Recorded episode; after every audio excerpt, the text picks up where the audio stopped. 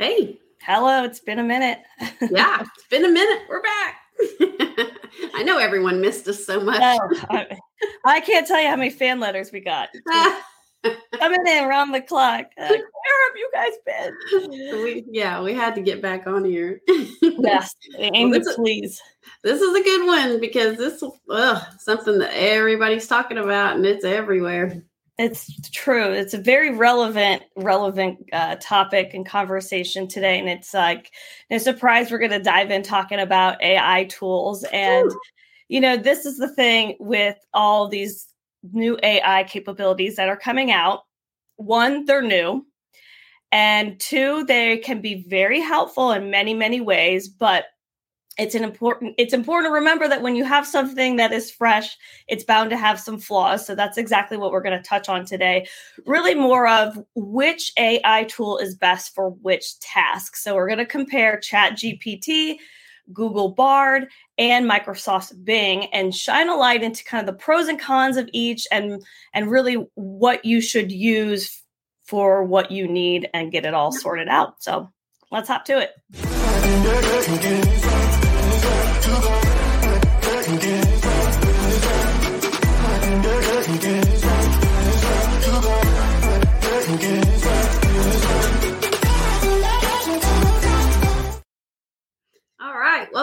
Marketing and a Mic. We are here always to give you a variety of digital marketing tips, trends, guides, topics, anything digital marketing.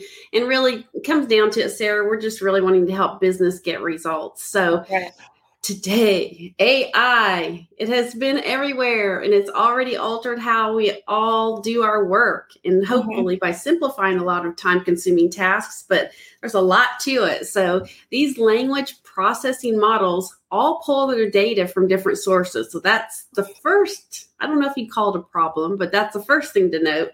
Yes. This means the content that they're giving back to you may not always be accurate depending on which AI tool you are using. So that's our big disclaimer right there.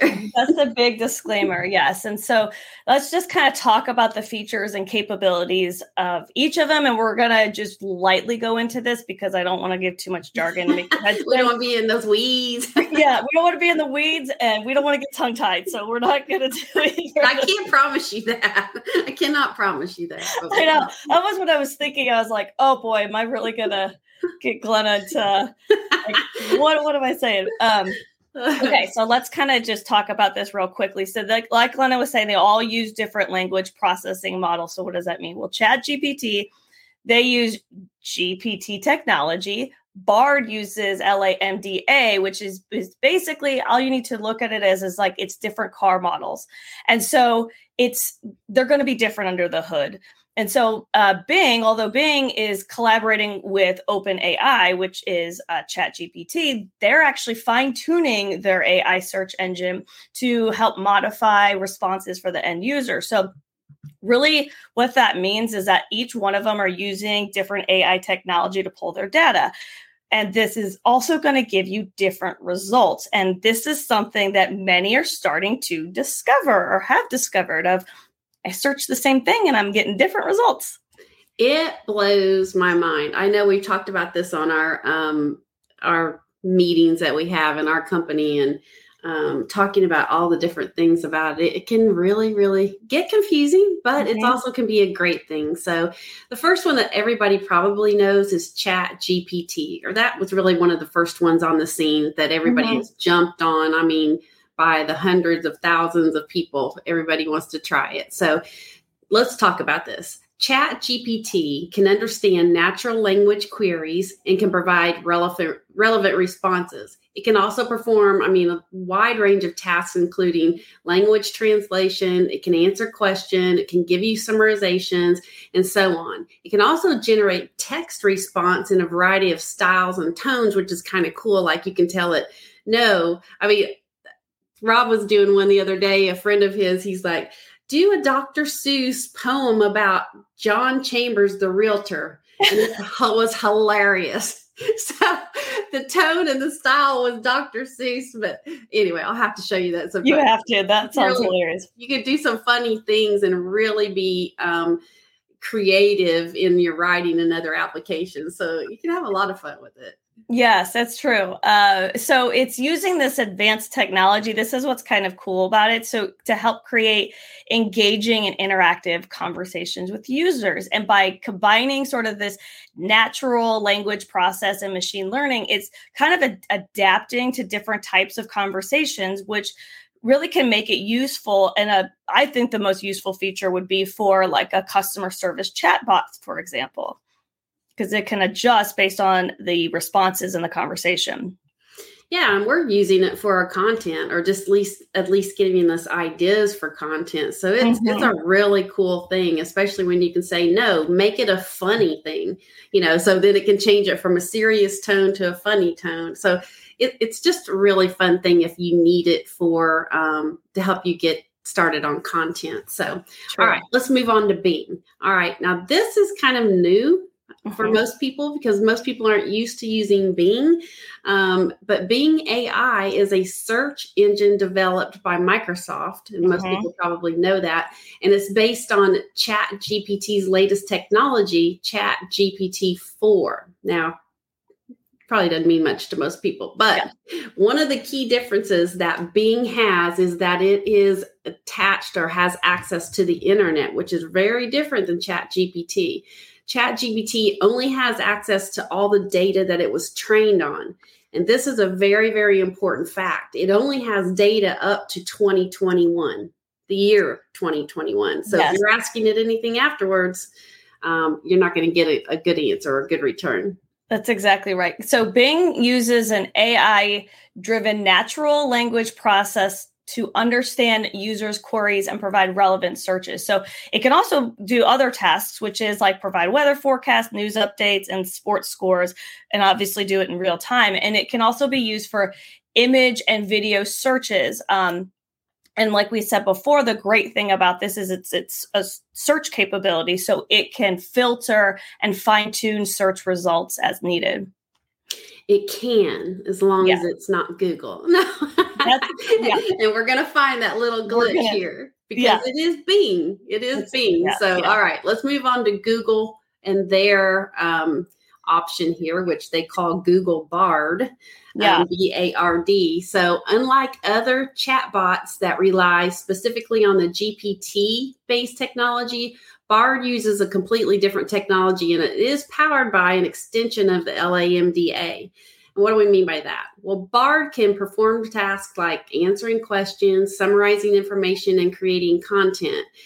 But it has so much more flexibility, or at least most people think it does. And in some eyes, has a lot more data because, well, it's obvious. It's connected to the internet, number one, and it's connected to the Google search database. So that you know it just makes sense that it would have access to more information yes and that's key we're going to kind of say this a couple more times through this is that while they have internet search capabilities it's really only aligned to their platform so to speak. So the great thing about BARD is it can help users explore different topics by summarizing information from the internet and then providing links to relevant websites so that they can get more in depth information. Um, while this platform has been trained on human dialogue and conversations, it's important to note that Google folds in search data to provide more real time information. Yes, exactly. All right. Now, all of that to say, we are yeah. going to move into the user experience now and the applications and um, how you can use them. So, what's even more interesting that although each of these provides seamless responses, each one of the models can provide an entirely different response to the same question. That's the problem. It It's a big problem. yeah, we've got a big problem. All right. It's important to understand where they're getting their information or where they're pulling that data so that you can determine which one you want to use for the response that you want. So we'll break that down. So you're going to have to think about what am I going to use this for and then make the determination of which one makes the most sense. Yes, that's so true and that's key because it's not all things created equal mm-hmm. on this for mm-hmm. sure. So all right, let's let's go into Chat GPT. So Chat GPT was trained on a vast collection of text from different sources like books and Wikipedia and scientific journals and news articles. So the training data had a cutoff date of 2021. So it doesn't have access to any type of recent or real time events. Yes, and that's the to me that's the biggest draw that you need to take from Chat GPT. Yeah. Um, I mean, it's not going to be able to understand who won the Kentucky Derby last week in 2023 yeah. or where the, to find the best hamburger in Birmingham today or even what the weather forecast is going to be because those are all recent things. Open AI though recently recently rolled out a plugin that will mm-hmm. enable it to start retrieving online information from the internet. Now, this is the key or the little gotcha.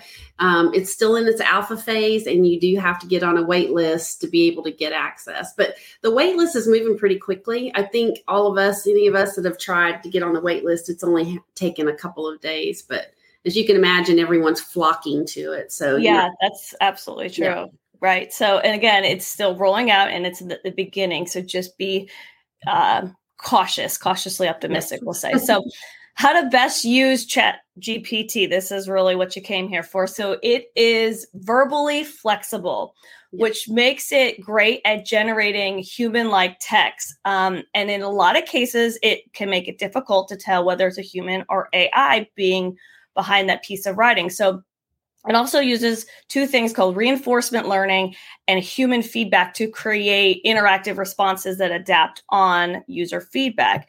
Um, so it can be used to translate text from one language to another. So really, it just comes down to thinking about it in terms of content of uh, what you're trying to do. Um, and we'll kind of get into those best uses right here.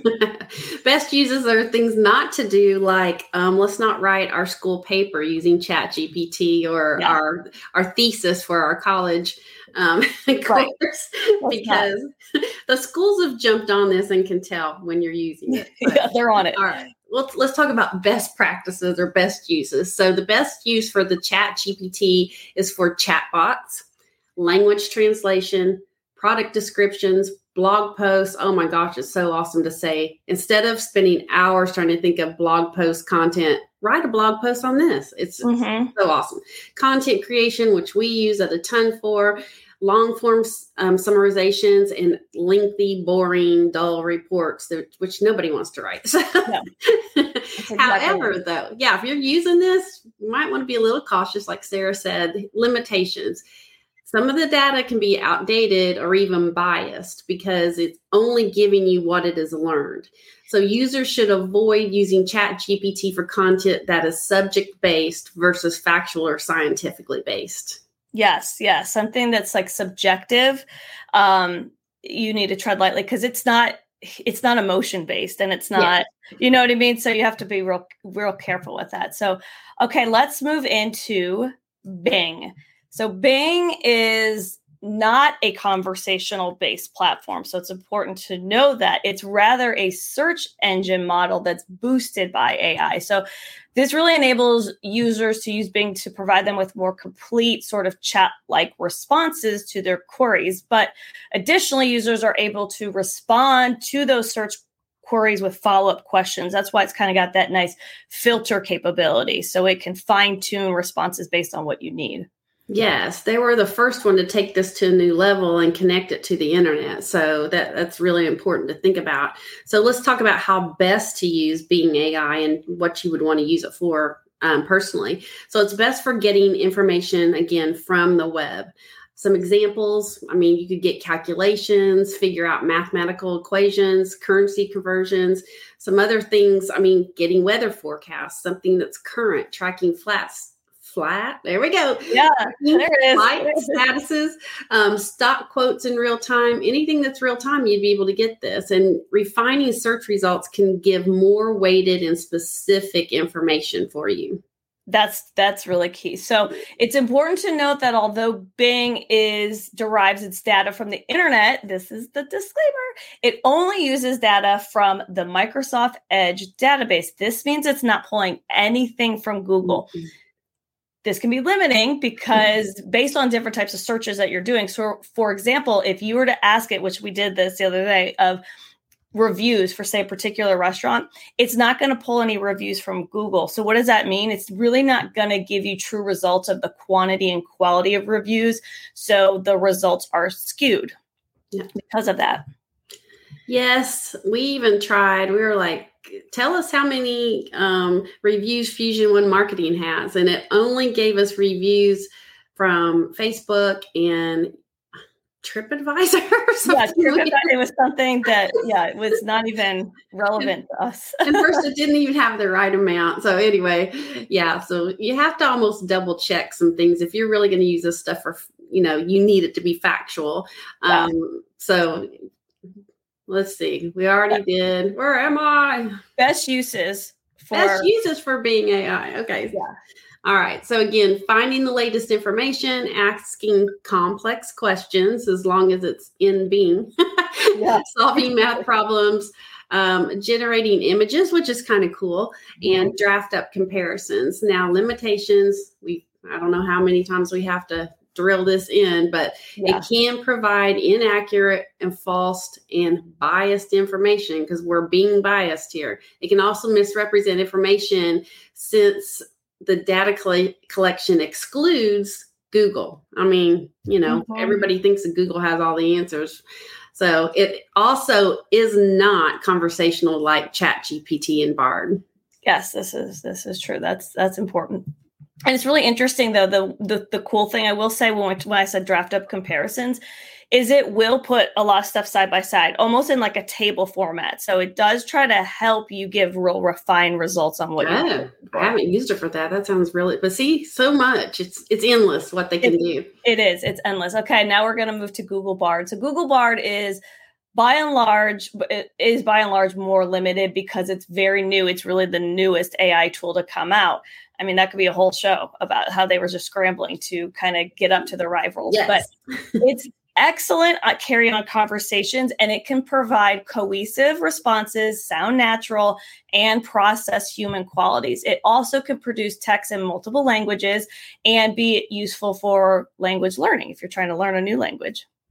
Yeah, I think it's safe to say Google Bard. Well, I'm not going to use the saying that got let's say it got surprised. Yes. but another saying that would have been is nice. But I think it got surprised and is they're playing catch up. I think they have hundreds of engineers working on Google Bard trying yeah. to make it better and the greatest, latest thing like they're used to being. So, uh-huh. all right, best uses. There's best uses of Google Bard. So Google Bard can also react to queries in an instructive approach, okay, because it has access to all that immense data from Google search. So here are some of the benefits of Google Bard. Number one, it provides accurate answers to questions using advanced AI algorithms if it can be found on Google. Let's remember mm-hmm. that. It can find information quickly and easily. It even offers, this is pretty cool, it offers an AI assistant that can help with items like scheduling and time management, and it can pro- provide conversational style responses. So it's kind of neat.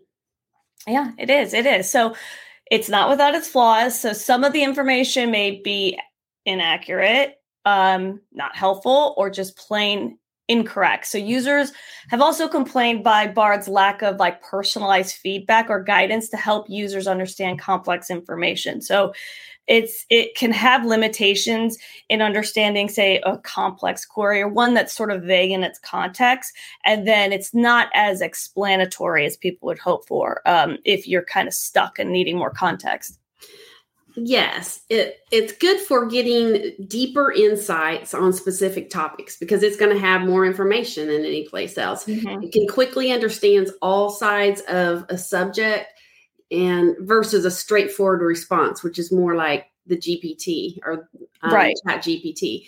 And it will also give you real time information. That's very important. Again, it's hooked up to the internet. So Limitations, though, here we go again. Google Bard can still give you a biased amount of data. Um, it is trained to provide multiple perspectives, but it cannot verify input from any one primary source. So, what's ha- what happens when this when that happens? Um, it can generate inaccurate and biased, misleading information who knew that not even Google knows everything? Who knew? what do we always say? Well, it's on Google, so it has to be true. No, yeah, not exactly right. that's exactly right. Right. Yeah. I mean, and it's it's kind of like everything. You just you need to uh, do your due diligence and fact check. So here's kind of our final takeaways from this is that all three of these language models have advantages and disadvantages. So ultimately, the best platform for you will depend on the task that you need to accomplish. So all of these tools are constantly improving. So we'll just kind of expect that it's going to keep getting better and better as time goes on. So, yeah, that's it. That's it for us today. Uh, that's what we want to throw at you. So hopefully that helps you know which platform or which AI tool to use for the task that you need, and it can help in your own world. Yeah, and the world, as always, is changing very quickly. Technology is taking a new step into all of this AI stuff. So, um, hold on to your seats, I guess. Yeah. hold on to your hat. That's it. Hold on to your hat and sit in your seat. No, I don't know. Anyway, if you have more questions about this, we would love to help you out. And do not forget that our podcast always goes live on Facebook, YouTube, Twitter, and LinkedIn. And you can catch the replays on Instagram. And please subscribe to our YouTube channel. We have all this information and lots, lots more to help you with your digital marketing plan. So, anything we can help you with, let us know. And until next time, we will see you then. Bye.